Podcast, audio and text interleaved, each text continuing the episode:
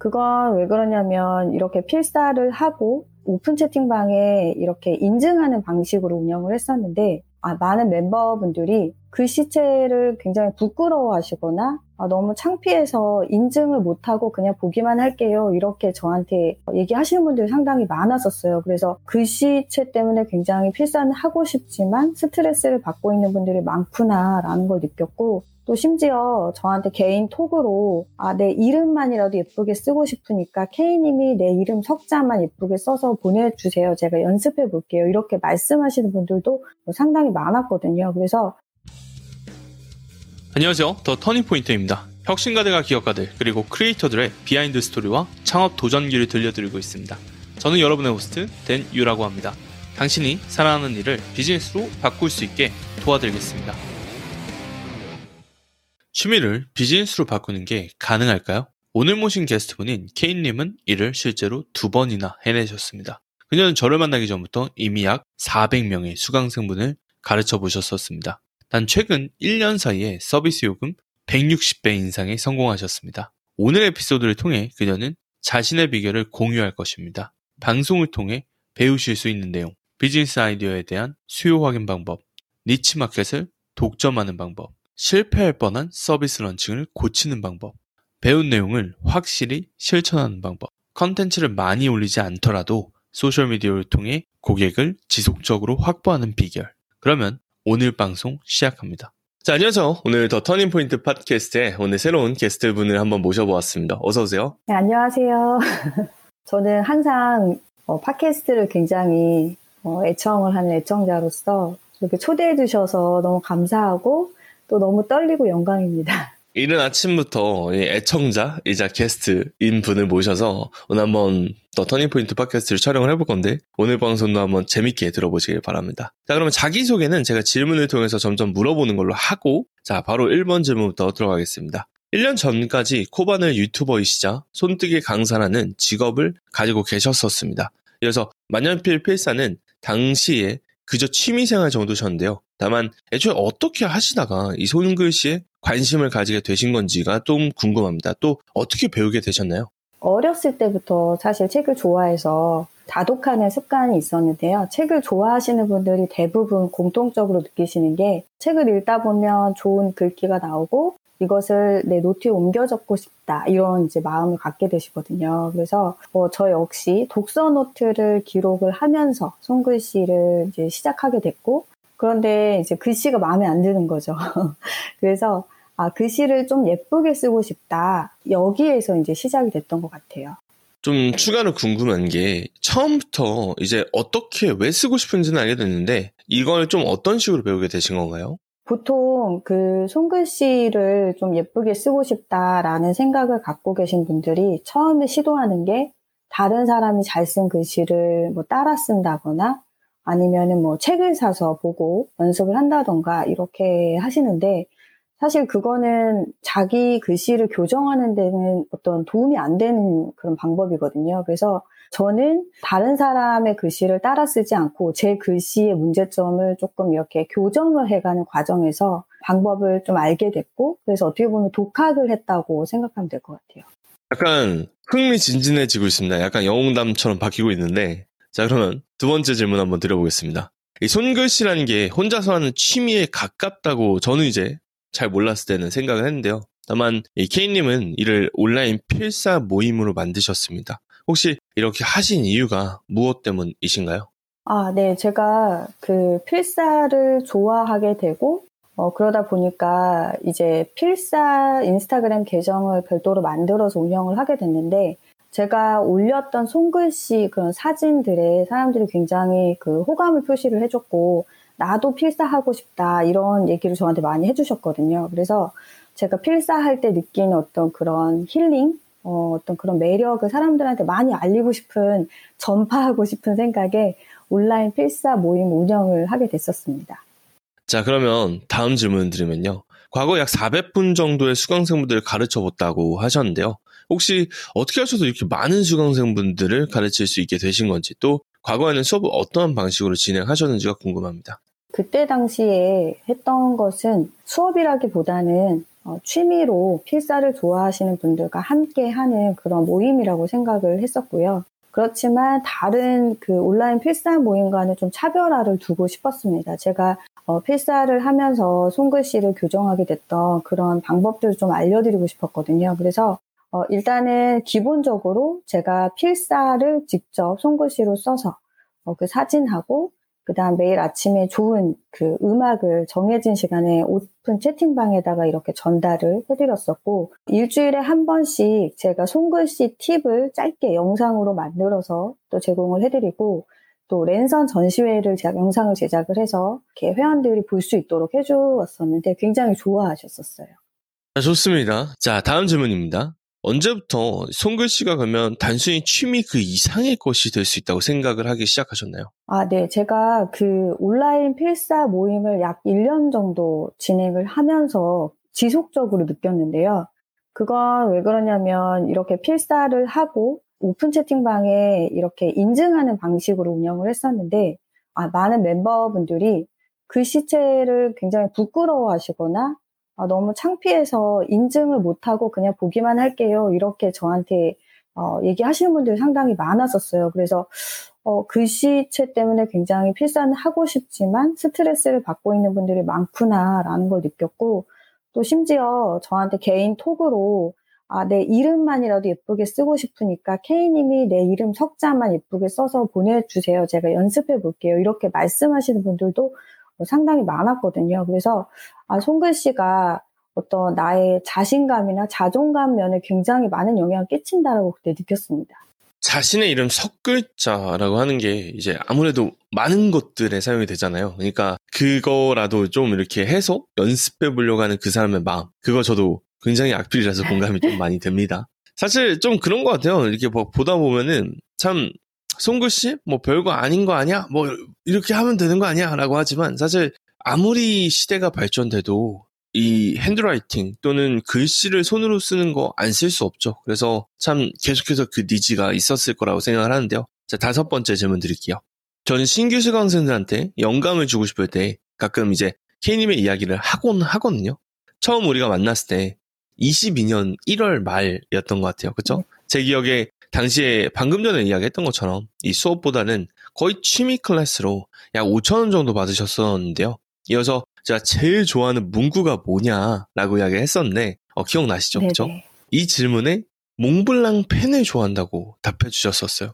그래서 제가 그때 저도 왜 그렇게 말을 했는지 모르겠는데 이런 말씀을 좀 드려보고 싶더라고요. 어, 저와 함께 일하신다면 분명 매일 몽블랑 펜을 사는 날이 조만간 찾아올 거라고. 혹시 굉장히 당돌했던 이야기인데 제가 이 말씀 드렸을 때 믿으셨었나요? 제가 그때 굉장히 생생하게 기억을 하고 있는데 기분은 상당히 좋지만 이것은 그냥 희망적인 이야기일 뿐이다 라고 생각을 했었어요. 그리고 아까 말씀하신 것처럼 그저 취미 클래스로 이렇게 정말 5천 원이라는 저렴한 비용으로 제가 했던 그것을 어, 과연 내가 프리미엄화 시킬 수 있을까 그런 거에 대해서 좀 막연함이나 어떤 좀 하기 힘들 것이다 라는 게 더 컸었기 때문에 아 코치님이 나를 기분 좋게 해주려고 긍정 메시지를 주시는구나 이렇게 생각했었죠.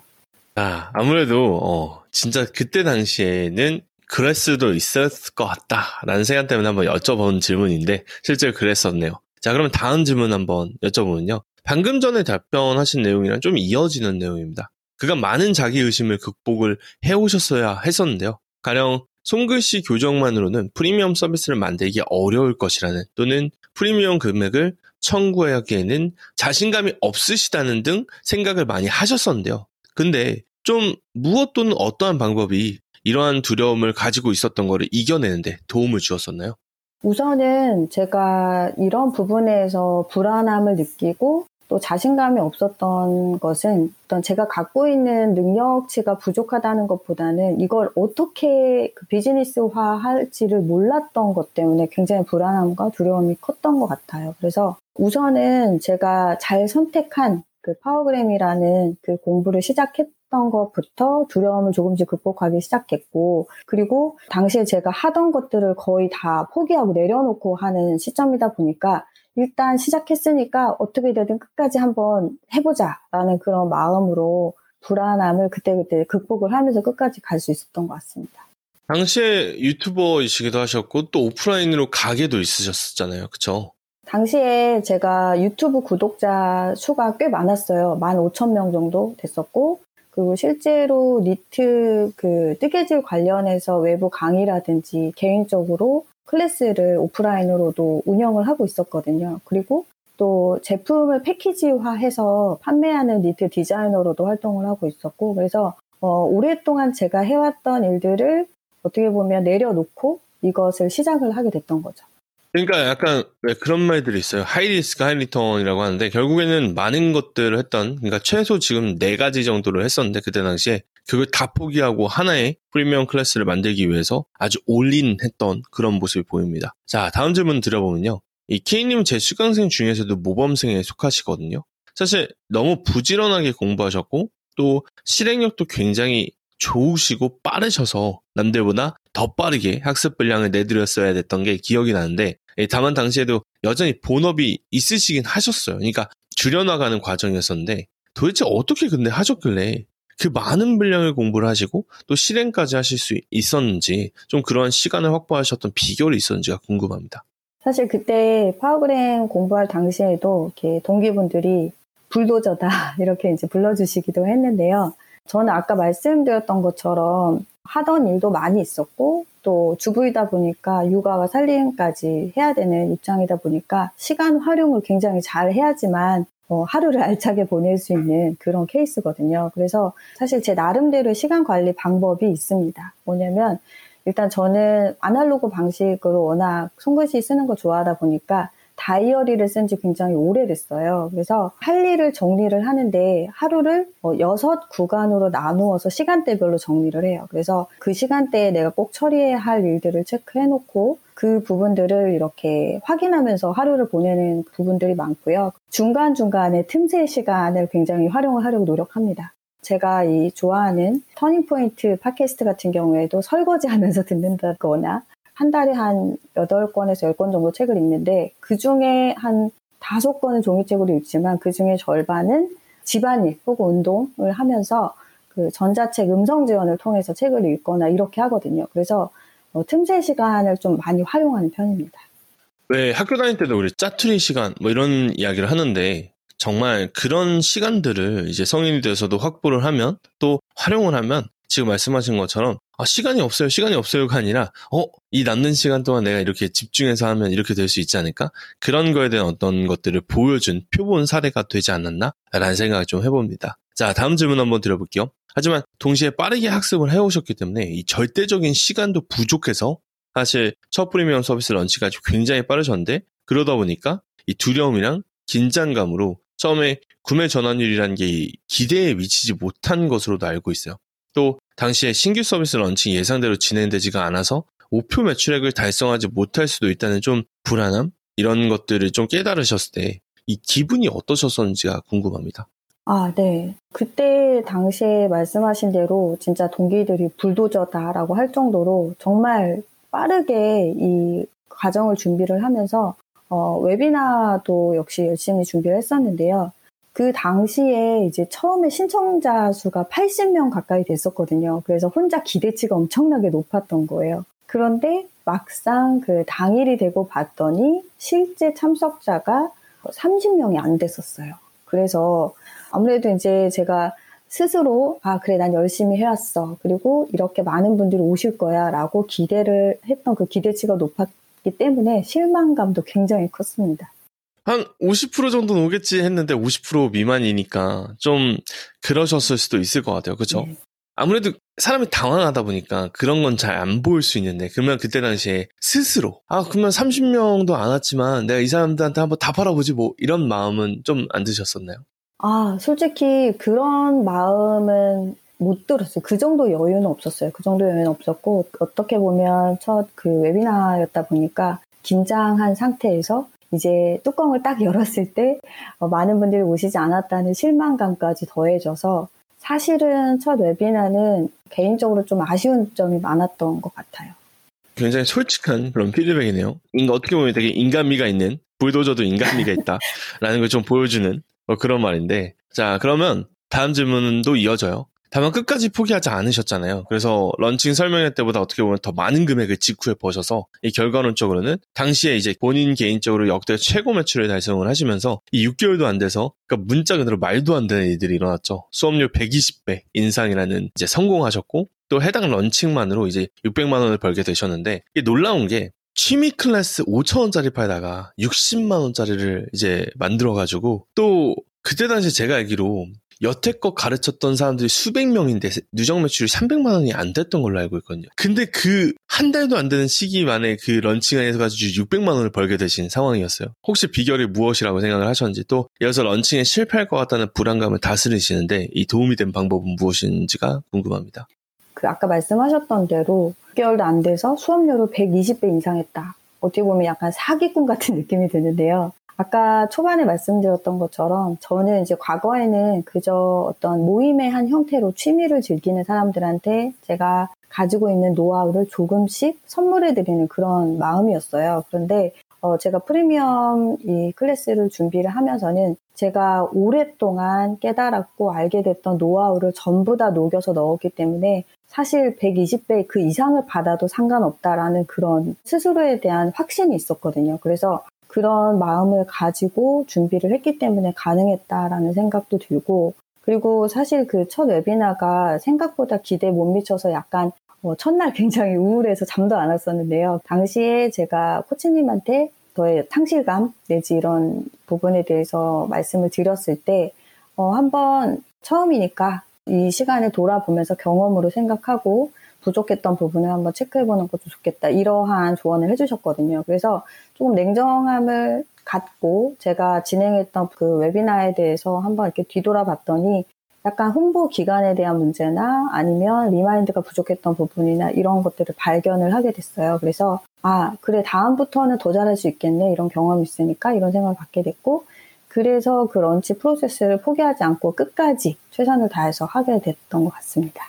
돌다리도 두들겨보고 건너라는 말도 있고 또 이제 감정에 이끌려서 결정하지 말라라는 말도 있는데 그래도 좀 아쉽지만 또 다시 한번 이걸 되돌아보면서 아 내가 이거 부족했었지? 아 요거 해야 되지? 라고 하면서 그 마인드 컨트롤이라고 하죠? 결국에 마인드 컨트롤 했던 게 굉장히 도움이 많이 됐었던 것 같습니다. 자 다음 질문 한번 드려볼게요 이 객관적으로 봤을 때 이 follow도 많지 않고 컨텐츠도 자주 만들지 않으시는데 다만 어떻게 하셔서 늘 그렇게 고객을 꾸준하게 확보하실 수 있는지 이 부분을 사실 제가 알기로 K님 주변에서도 굉장히 많이 물어보는 걸로 알고 있거든요. 아 근데 K님은 왜 follow도 많지 않고 컨텐츠도 자주 안 만드는데 왜 고객들이 계속 끊임이 없어요? 뭐 저를 포함해서 이런 것들을 질문하셨을 때 좀 그런 이유가 궁금합니다. 아, 네. 팔로워 수가 어, 많지 않아도 내가 하는 분야에서 성공할 수 있다라는 것을 저는 이제 파워그램을 공부하면서 또 깨닫게 됐던 부분이기도 한데요.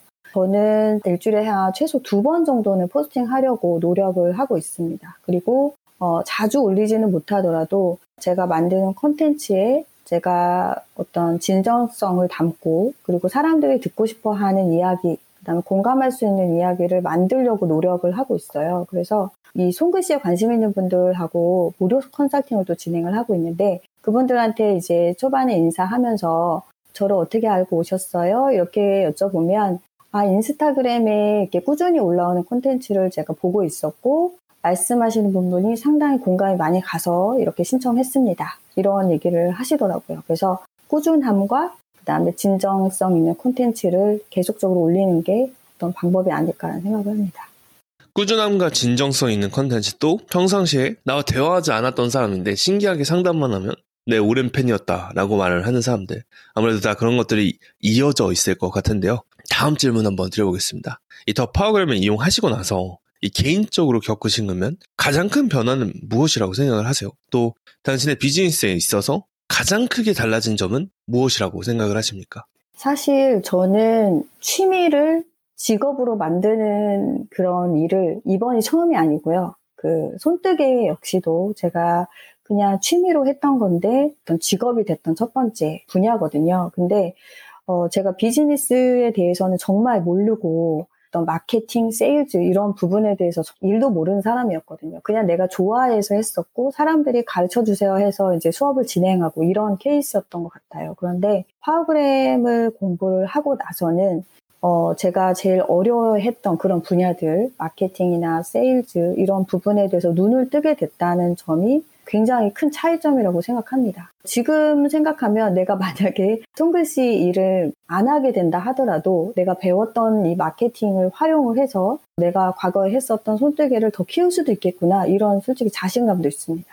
아무래도 이제 제가 지향했던 게 뭐 비즈니스라든지 마케팅이라든지 디자인이라든지 또 소셜미디어 활용법이라든지 또 이제 많은 동기분들이 이렇게 있다 보니까 이 plan A 우리가 지금 현재 하고 있는 것들이 잘 안 되더라도 plan B라는 거. 왜냐하면 이 비즈니스뿐만이 아니라 정말 굉장히 모든 걸 잘 할 수 있는 그런 어떤 것들을 알려드린 거다 보니까 참 그 말씀에 어, 또 뿌듯하기도 하고 또 되게 아까 이야기했던 것처럼 모범생이는 맞구나. 정말 잘 배웠구나 어, 내가 의도한 걸 진짜 잘 배웠구나라는 어, 팔불출 같은 굉장히 뿌듯한 아빠의 마음으로 지금 이렇게 인터뷰를 하고 있는데 자 다음 질문 한번 드려볼게요. 그러면 현재 가르치고 계신 K님의 코칭 서비스에 대해서 조금 더 자세히 들려줄 수 있으신지 좀 어떤 종류의 고객분들과 함께 주로 일을 하시는지 또 어떤 종류의 어려움을 가진 분들이 찾아오시는지 또 그들을 돕기 위해서 어떻게 주로 하고 계신지가 궁금합니다. 저는 말씀드렸다시피 손글씨 교정을 어, 1대1로 코칭하는 일을 하고 있고요. 사실 손글씨가 코칭까지 받을 필요가 있나라고 생각하시는 분들도 많이 있으실 거예요. 그런데 저를 찾아오시는 분들은 사실 과거에 저와 같은 분들이 상당히 많으세요. 그러니까 책을 좋아해서 독서 노트를 기록을 하고 싶은데 내 글씨가 너무 지저분해 보여서 만족스럽지 못하다거나 아니면 다이어리를 기록하거나 어떤 일상을 일기로 기록을 하고 싶은데 정리가 잘 안 되는 부분 때문에 혼자서 이렇게 저렇게 뭐 손글씨 교본을 따라 쓴다거나 요즘에 그 인강이 굉장히 많거든요. 손글씨 쪽도. 그래서 그런 것들을 혼자 독학으로 하다가 어 1년을 넘게 해도 글씨가 바뀌지 않더라. 그래서 약간 포기에 가까운 상태에 있는 분들이 저를 찾아오시는 경우가 많이 있고요. 손글씨 교정을 할 때 가장 기본적인 어떤 자세, 그 다음에 펜을 어떤 걸 사용을 해야 되는지, 본인한테 어떤 자세로 펜을 잡아야 하는지, 기본적인 것부터 시작해서 한글의 어떤 구조적인 부분을 이해할 수 있도록 도와드리고 있어요. 그래서 한글을 그냥 어떻게 보면 그림을 그린다는 느낌이 아니라 어, 약간 수학적인 느낌으로 비율이라든가 공간적인 개념이라든가 이런 것들을 활용을 해서 머릿속에서 어떻게 해야 되는지 구조를 익혀서 글씨를 쓸 수 있도록 도움을 드리고 있습니다. 아, 재밌습니다. 이 한글의 구조적인 부분, 공간과 비율, 또 손글씨 자세, 또 자신에게 맞는 펜.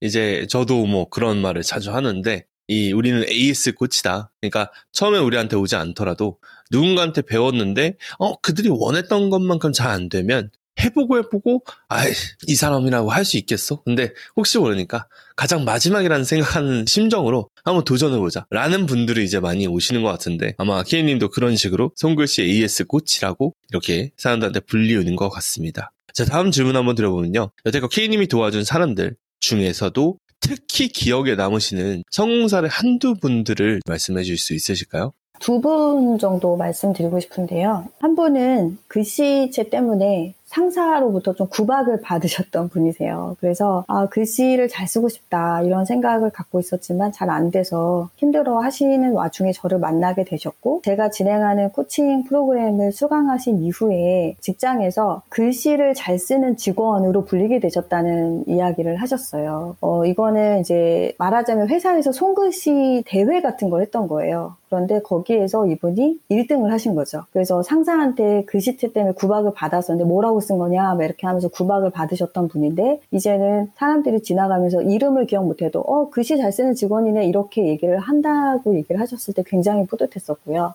또 한 분은 책을 저처럼 책을 좋아하시고 또 독서 노트를 즐겨 쓰시는 분인데 어, 특히 이제 자녀를 위해서 나중에 좀 자기가 쓴 좋은 글귀들을 모아서 주고 싶다. 이런 목적으로 독서 노트를 기록을 하셨던 분이세요. 그런데 글씨체가 스스로도 악필이다라고 생각을 해서 또 다행히 남편분은 굉장히 명필이시래요. 그래서 자기가 쓰고 싶은 것을 남편한테 어, 당신이 써. 이렇게 하면서 이렇게 좀 아쉽다. 이런 마음을 갖고 있던 분이셨거든요. 그분이 이제 연세가 좀 있으셨던 분인데, 저하고 마지막 수업을 하시면서 막 이렇게 눈물을 흘리시는 거예요. 자기가 이제 남은 인생을 내가 예쁘게 글씨를 쓸 수 있게 알려주셔서 감사하다. 굉장히 저도 감동적이었고 기억에 남는 수강생입니다. 제가 알기로는 이제 옛날에 취준생부터 시작해서 이렇게 다양한 이제 어떻게 보면 연령대 스펙트럼으로 이렇게 고객분들이 찾아오셨는데 지금 이제 마지막에 말씀하셨던 소위 말하는 시니어라고 할까요? 어, 살날이라는 표현이 나와서 하는 말인데 얼마나 살든 간에 또는 이제 막 살았던 간에 사실 그것보다도 누구에게나 있는 needs라는 게 참 무서운 것 같아요. 뭐 예를 들어서 얼굴을 누구나 갖고 있듯이 글쓰기도 어떻게 보면 나의 왜 옛날에 그런 말이 있었거든요. 얼굴을 보면은 인성을 알 수 있다. 그냥 그런 것처럼 손글씨를 봐도 글씨만 봐도 뭐 그 사람 알 수 있다는 뭐 그런 것들도 있잖아요. 전 연령대에 이렇게 공통적으로 가지고 있는 니즈 그런 것들에 대한 좀 생각이 많이 있었습니다. 참 인상적인 수강생 두 분 아닌가 싶은데요. 자, 다음 질문 한번 드려보면요. 아티스트이시기도 하기 때문에 질문 드려보고 싶은데 혹시 이 영감이란 거를 좀 어디에서 어떻게 주로 얻으시는 편이신지가 궁금합니다. 저는 그 아무래도 제가 많이 접하고 제가 좋아하는 게 책이다 보니까 책을 읽으면서 많은 생각들을 하게 되고 소설이나 에세이를 좀 많이 좋아하는 편이거든요. 거기에 보면 사람들이 인생을 살아가면서 각자 생각하는 부분이 다 다르고 철학적인 면이 다 다르다 보니까 글귀들을 읽으면서 많은 영감을 좀 얻는 편이고요. 요새는 제가 그 손글씨 교정을 원하시는 분들하고 컨설팅을 진행을 하면서 그분들하고 대화를 하면서도 아, 이런 생각을 할 수 있겠구나. 이런 고민이 있을 수 있겠구나. 어, 이런 부분들을 통해서 제가 영감을 많이 받고 있습니다. 결국에 저도 이제 사람을 통해서 영감을 많이 얻는다라고 말을 하는데 이 책이라는 것도 결국에 사람이 쓴 거고 대화라는 것도 사람인데 정리를 한번 해보면 케이님은 사람에게서 사람의 지식 또는 어떤 이런 사람들과의 이런 교류에서 영감을 많이 얻으시는 편이신 것 같습니다. 다음 질문 한번 드려볼게요. 전직 무려 1만 5천 명의 팔로워의 유튜버셨잖아요. 그러니까 이 질문 안 드려볼 수가 없는데 어, 유튜브에서 성장하는 것과 인스타그램에서 성장하는 것의 가장 큰 차이점은 무엇이라고 생각을 좀 하시는지 또 주관적으로 보셨을 때 이 각 플랫폼의 장단점은 어떻게 생각하시는지가 궁금합니다. 사실 예전에는 인스타그램 하면 떠오르는 게 되게 트렌디하고 멋있는 사진 한 장으로 이렇게 자신을 표현한다거나 그리고 유튜브는 잘 편집된 좀 긴 영상을 통해 정보를 습득한다거나 이러한 차이점이 분명히 있었는데요. 뭐 요즘에는 워낙 슈퍼미 대세다 보니까 솔직히 되게 비슷해져 가고 있는 것 같아요. 뭐 예를 들어 제가 오늘 인스타그램에 올린 릴스를 바로 유튜브에 쇼츠로 올리는 경우도 많이 있고 하니까요. 근데 이제 큰 차이점이라고 하면 플랫폼을 통해서 콘텐츠 하나로 얻을 수 있는 수익 이 부분이 굉장히 크다고 생각이 되는데 솔직히 유튜브는 조건이 있잖아요. 수익화를 할 수 있는 조건 이제 많이 아실 텐데 구독자 1000명, 시청 시간이 4000시간 이상이 되면 광고 수익이 이렇게 정산되는 구조로 되어 있잖아요. 그래서 일단 그 조건을 달성을 해 놓으면 내가 정성을 들여서 기획하고 잘 만들어 놓은 영상이 꾸준히 오랫동안 조회가 되고 수익을 창출할 수 있다는 장점이 있습니다. 실제로 어 제가 뭐 유튜브를 최근에 관리를 거의 못하고 있는 상황임에도 불구하고 2년에서 3년 전에 올린 영상들이 아직 꾸준하게 수익을 그 내주고 있거든요. 그래서 마치 아, 연금 같은 느낌으로 어, 그렇게 수익을 내고 있습니다. 그래서 이런 부분이 유튜브는 장점이다라고 생각을 하고 반면에 인스타그램은 아직까지는 어떤 하나의 콘텐츠가 조회수가 많다거나 좋아요가 많이 달린다고 해서 바로 광고가 붙는 구조는 아니지만 나의 브랜드를 사람들한테 알리고 조금 더 쉽고 좀 가깝게 소통할 수 있다는 장점이 있다고 생각을 해요.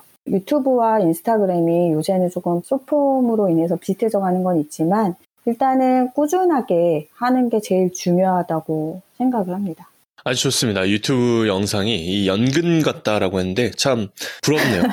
참 부럽고 어쨌든 간에 어, 되게 재밌습니다. 근데 그런 것 같아요. 지금쯤에서 이제 질문이 몇 개 안 남아서 좀 정리를 하면서 이제 여쭤보면은 아까 이미 이제 유튜버, 오프라인 가게, 또 다른 손등의 강사, 다양한 직업을 가지고 있으면서 어떻게 보면 부캐로 했었던 이 손글씨 교정이라는 거에 올인을 사실 이렇게 또 잘 돼가고 있는 상황에 할 만큼 간절했었고 또 그만큼 좋아했었고 또 그 정도 올인했으니까 사실 불도저라고 불릴 만큼 올인했으니까 좀 비교적 빠른 시간 안에 어떻게 보면 남들이 이게 가능해? 라고 말을 할 정도의 성과를 얻으시지 않았나. 그러니까 정리를 하면 high risk, high return이다. 내가 risk taking을 하지 않는다면 결국에 가져갈 수 있는 건 없지 않을까? 희생을 하거나 포기를 할 필요는 없는데 내가 이것도 하고 저것도 하고 다 하면서 하고 싶은 것까지 할 수 없지 않을까? 라는 거를 저는 이제 개인적으로는 생각을 하고 있고 또 사람들을 가르칠 때도 제가 개인적으로 그러다 보니까 저랑 결이 맞는 사람들한테 그런 식으로 가르치고 있는데 이런 것들 검증되다 보면은 이런 생각을 저는 계속 하게 되는 것 같아요. 내가 하고 싶은 게 있다면 내가 좋아하는 일을 포기하지 않는 이상 모든 걸 다 할 수는 없겠다. 공감하시나요? 이 부분에 대해서? 아, 네, 그럼요. 좋아하는 일을 꾸준하게 내가 그거를 지속적으로 한다는 건 너무 중요하다라고 생각을 하고 어, 우리가 일을 항상 뭐 좋아하는 일만 할 수는 없겠지만 좋아하는 일을 놓지는 않아야 된다라고 생각을 해요. 아주 좋습니다. 자 이제 네 가지 질문 남았는데요. 한번 드려보겠습니다. 온라인 코칭이라면 일반적으로 사람들은 비즈니스, 마케팅, 금융, 생산성, 툴 등과 같은 분야를 가르친다고 생각을 하는데요. 이어서 예체능이나 수공예 또는 기타 그 외의 분야들은 온라인을 통해서 돈을 벌기 어렵다라는 편견이 존재합니다. 근데 이제 저와 K님은 이 말이 사실이 아니란 걸 이미 증명을 해냈잖아요. 근데 저는 K님의 관점도 궁금합니다. 혹시 취미를 비즈니스로 바꾸는 게 가능한지에 대해서 이 100% 확신할 수 없는 사람들한테 이미 해본 사람으로서 어떠한 조언을 해주고 싶으신가요? 아, 사실 저도 이 경험을 하기 전까지는 똑같이 그런 생각을 했었습니다. 사람들이 쉽게 많은 돈을 투자하기는 어려울 것이다. 그리고 사실 이런 취미 클래스 같은 경우에는 손쉽게 문화센터라든지 가벼운 뭐 인강이라든지 이런 걸로 저렴하게도 접할 수 있는 게 많거든요. 그래서 이 취미를 나의 어떤 정말 비즈니스의 한 분야로 키워나간다는 것 자체는 어렵지 않을까? 이런 생각을 많이 했었고요. 그런데 제가 경험을 하고 느낀 바로는 사람들이 무조건 다 자기가 수익을 낼 수 있거나 취업을 하기 위한 목적으로만 어떤 공부에 투자하지는 않는다는 거예요. 어, 내가 굉장히 삶을 살아가면서 이걸로 인해서 스트레스가 해소되고 힐링할 수 있다면 어, 충분히 투자할 만한 가치가 있다라고 생각하시는 분들이 분명히 있고 그게 내가 좋아하는 취미 생활을 잘 할 수 있는 것으로부터 얻을 수 있다라고 하면 그 취미는 굉장히 비즈니스로 만들어 갈 수 있다고 생각을 합니다. 참 그런 거죠. 그러니까 우리 고등학교 때까지는 국영수, 뭐 사회, 뭐 과학 이런 식으로 학교에서 가르치는 거, 뭐 대입에 필요한 거 이런 것들만 눈에 보이다가 대학교 딱 들어오면은 뭐 기타도 배우고 드럼도 배우고 요즘 애들은 뭘 배울라나 뭐 칼림바도 배우고 뭐뭐 뭐 하고 싶은 것들이 많아지잖아요. 그러니까 내 뷰가 옛날에는 어떤 한 공간에 있었다면 이제는 막 관점이 넓어지면서 이러는데 참 그런 말씀을 드려보고 싶은 거죠. 그러니까 케이님이랑 저의 이야기를 종합을 해보면 우리가 지금 현재 알고 있는 또 생각하고 있는 게 어쩌면 우리만의 생각 아닐까? 우리가 좁게 생각해서 그런데 정말 다양한 관점으로 보는 사람들한테는 그 시장이 비록 작을지언정 그 사람들한테 정말 행복을 준다면 사람들한테는 그게 투자 대상이 될 수 있다. 그러니까 그 사람들이 아무리 작더라도 꾸준히 그 사람들이 본인한테 올 수 있다면 그거 비즈니스 될 수 있다. 라는 저희의 입장이지 않나라는 생각을 좀 해봅니다. 어, 다음 질문 한번 드려볼게요.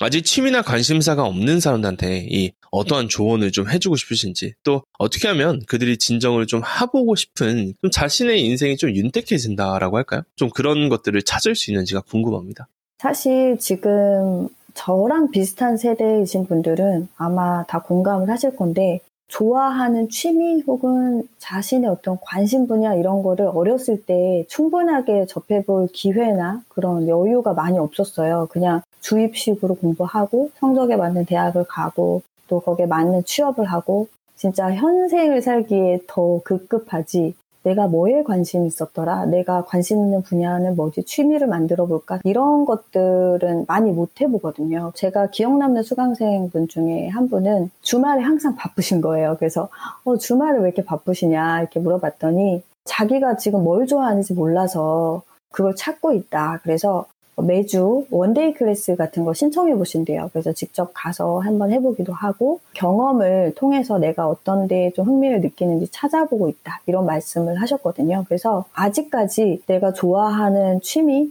혹은 관심 분야를 찾지 못하신 분이라면 이렇게 적극적으로 내가 보통 하지 않는 활동을 직접 해보시거나 일부러 한번 경험해 보시는 거를 추천드리고 싶어요. 결국은 경험입니다. 갑자기 집에 앉아 있는데 갑자기 책을 읽다가 뭔가 새로운 어, 내 취미는 이거다가 아니라 결국에는 오프라인이든 온라인이든 경험을 해보고 또 사람들도 만나봐야 된다라는 거 경험에서 이렇게 찾아보자라는 힌트를 좀 얻었고요. 혹시 그때 말씀하신 몽블랑 펜 사셨나요? 아, 사실 저는 잘 우리 코치님이 아시겠지만 문구 덕후로서 이미 많은 만년필을 가지고 있습니다. 그래서 저의 그 수강생들을 위해서 사실 좀 아껴뒀어요. 지금 그 코칭을 받으시는 분들, 수강생분들, 그리고 졸업생분들을 위해서 앞으로 제가 이벤트를 계획을 하고 있거든요. 정말 멋진 만년필을 선물을 해드릴 계획을 갖고 있습니다. 어, 스스로 갖는 것보다 왜 그런 말 있잖아요. 왜 부모님들이 네가 먹는 것만 봐도 배불러? 네가 먹는 것만 봐도 배불러? 막 그런 말이 있는데 아무리 내가 문구 부자여도 온라인은 이어졌지만 이 자식같이 자녀같이 이렇게 소중한 수강생 분들을 위해서 내가 좋아하는 그 문구 그러니까 옛날에는 와 저거 진짜 돈 모아서 꼭 사야지 해서 아 내가 저거 수강생들 졸업하면 줘야지 라는 마음을 갖기가 참 쉽지가 않은데 자 그런 마음으로 가지면서 어떤 말씀드렸던 몽블랑 펜이 결국에 수강생한테 이벤트로 갈 것이다 그런 거를 좀 듣게 된 것 같습니다 자 마지막 질문이네요 케이님을 더 알아보고 싶으신 청취자분들께 이 소개하고 싶으신 웹사이트라든지 또 소셜미디어 계정이나 앞으로 준비하고 있는 이런 신규 서비스가 있다면 그런 부분들에 대해서 좀 마지막으로 소개 부탁드리겠습니다. 아, 네. 저는 인스타그램에서 단글씨라고 검색을 하면 나오고요. 단글씨는 제가 단정한 손글씨를 줄여서 단글씨라고 이름을 붙여봤습니다. 그래서 저의 인스타그램에 주로 이제 손글씨 교정에 관련된 거나 아니면은 어떤 필사하는 방법에 대한 부분들을 많이 올리기 때문에 관심 있는 분들은 팔로우 해주시면 어, 앞으로 제가 열심히 또 좋은 정보 올리도록 하겠습니다. 그리고 제가 3월부터는 지금 진행하고 있는 1대1 코칭 프로그램을 조금 더 알차게 업그레이드한 상태로 수업을 진행할 계획 이에요. 그리고 또 마지막으로 말씀드리고 싶은 게 한 가지가 있는데요. 취미가 그냥 단순히 취미로만 두지 않으셨으면 좋겠어요. 제가 취미로 어떤 말하자면 부캐를 본캐로 만들어 본 그런 사람으로서 좋아하는 취미가 있다면 꾸준하게 성실하게 그것을 하신다면 분명히 다른 사람들한테 전문 분야로서 도와줄 수 있는 일을 하실 수 있거든요. 꾸준하게 자신의 취미 생활을 키워가시기를 응원드립니다. 뭔가 단글씨라고 하셨잖아요. 그러니까 단정한 손글씨라고 하셨는데 오늘 굉장히 단정한 팟캐스트 단팟으로 간결하게 이렇게 내용이 좀 진행된 것 같습니다. 참 깔끔했어요. 근데 되게 좋은 게 K님이 이제 수년간 이 The Turning Point 팟캐스트 애청자셨거든요. 또 이제 수강생이기 전에. 그래서 설거지 할 때 또 들어주시고 또 자기 전에 들어주시고 하면서 안 그래도 이제 굉장히 호스트로서 고마운 마음이 있었는데 클래스 같은 클래스들 그러니까 뭐 비즈니스나 마케팅이나 이런 것들이 좀 23년 들어와서 많이 잠잠해졌거든요. 근데 이제 취미 클래스 같은 것들은 앞으로도 계속해서 뜰 거다 보니까 그런 부분들에 대해서 한번 소개를 해서 좀 이야기를 들려드리고 싶었어요. 아무래도 제 방송 자체가 뭔가 자극적인 내용을 이야기하는 건 아니다 보니까 좀 잔잔하게 이 방송 들으면서 취미를 하면서 이 방송 들고 계실 수도 있죠. 집안일 하시거나 취미 하시거나 뭐 자장가로 생각하시면서 주무시기 전에 듣는 분들이 거의 대부분이라서 아. 그래서 이거 하고 계시면서 어떤 일을 하시면서 이 방송을 듣고 계신지 모르겠는데 만약에 취미라고 한다면 이 케이님을 한번 기억해 보시고 단글씨라고 해서 우리 아까 잠깐 이야기했는데 다양한 연령대 스펙트럼이 고객으로 이제 있으시거든요. 10대여도 20대여도 30대여도 뭐 70대여도 뭐 내 나이가 뭐 이런 생각 하지 마시고 만약에 니즈가 있으시다면 한번 3월에 신규 서비스를 런칭하려고 한다고 하시니까 한번 인스타에서 K님을 검색해서 잘 두드려 보시길 바랍니다. 자, 오늘 이렇게 시간 내주셔서 너무너무 감사드리고요. 더 터닝포인트 방송 여기서 간결하게 한번 맞춰보겠습니다. 제가 맨날 주저리 주저리 많이 떠들었는데 오늘은 단정하게 한번 안무리를 좀 해야 될 것 같습니다. 자, 오늘 단팥을 만들어주신 K님께 감사 인사드리면서 오늘 더 터닝포인트 시간 맞춰보겠습니다. 네, 감사합니다. 감사합니다. 다시 한번 오늘 이야기를 들려주신 케이님께 감사 인사를 전합니다. 저는 많은 사람들이 자신의 아이디어로 비즈니스를 만드는 것을 주저하는 것을 잘 알고 있습니다. 그들은 아래와 같은 생각을 하곤 합니다. 왜 누군가 이러한 것에 돈을 내야 될까요? 오늘 들으신 이야기가 당신의 관점을 바꾸는데 도움이 되었기를 바랍니다. 기술이 있으시다면, 열정이 있으시다면, 올바른 전략을 가지고 있으시다면, 다른 사람들에게 비록 비현실적으로 보일지라도 시장이 아무리 작더라도 사랑하는 일을 비즈니스로 바꾸는 것은 현실적으로 가능한 일입니다. 만약 당신에게 가능한 일인지를 아직까지 고민하고 계시다면 시작을 도울 수 있는 세 가지 핵심 전략을 공유드리는 무료 트레이닝이 준비되어 있습니다. 트레이닝 신청 좌표는 comeden.com slash training comeden.com slash training입니다. 신청 링크는 에피소드 소개란에 참고해 주세요. 이번 방송도 들어주셔서 감사드리고 다음 주에 뵙겠습니다.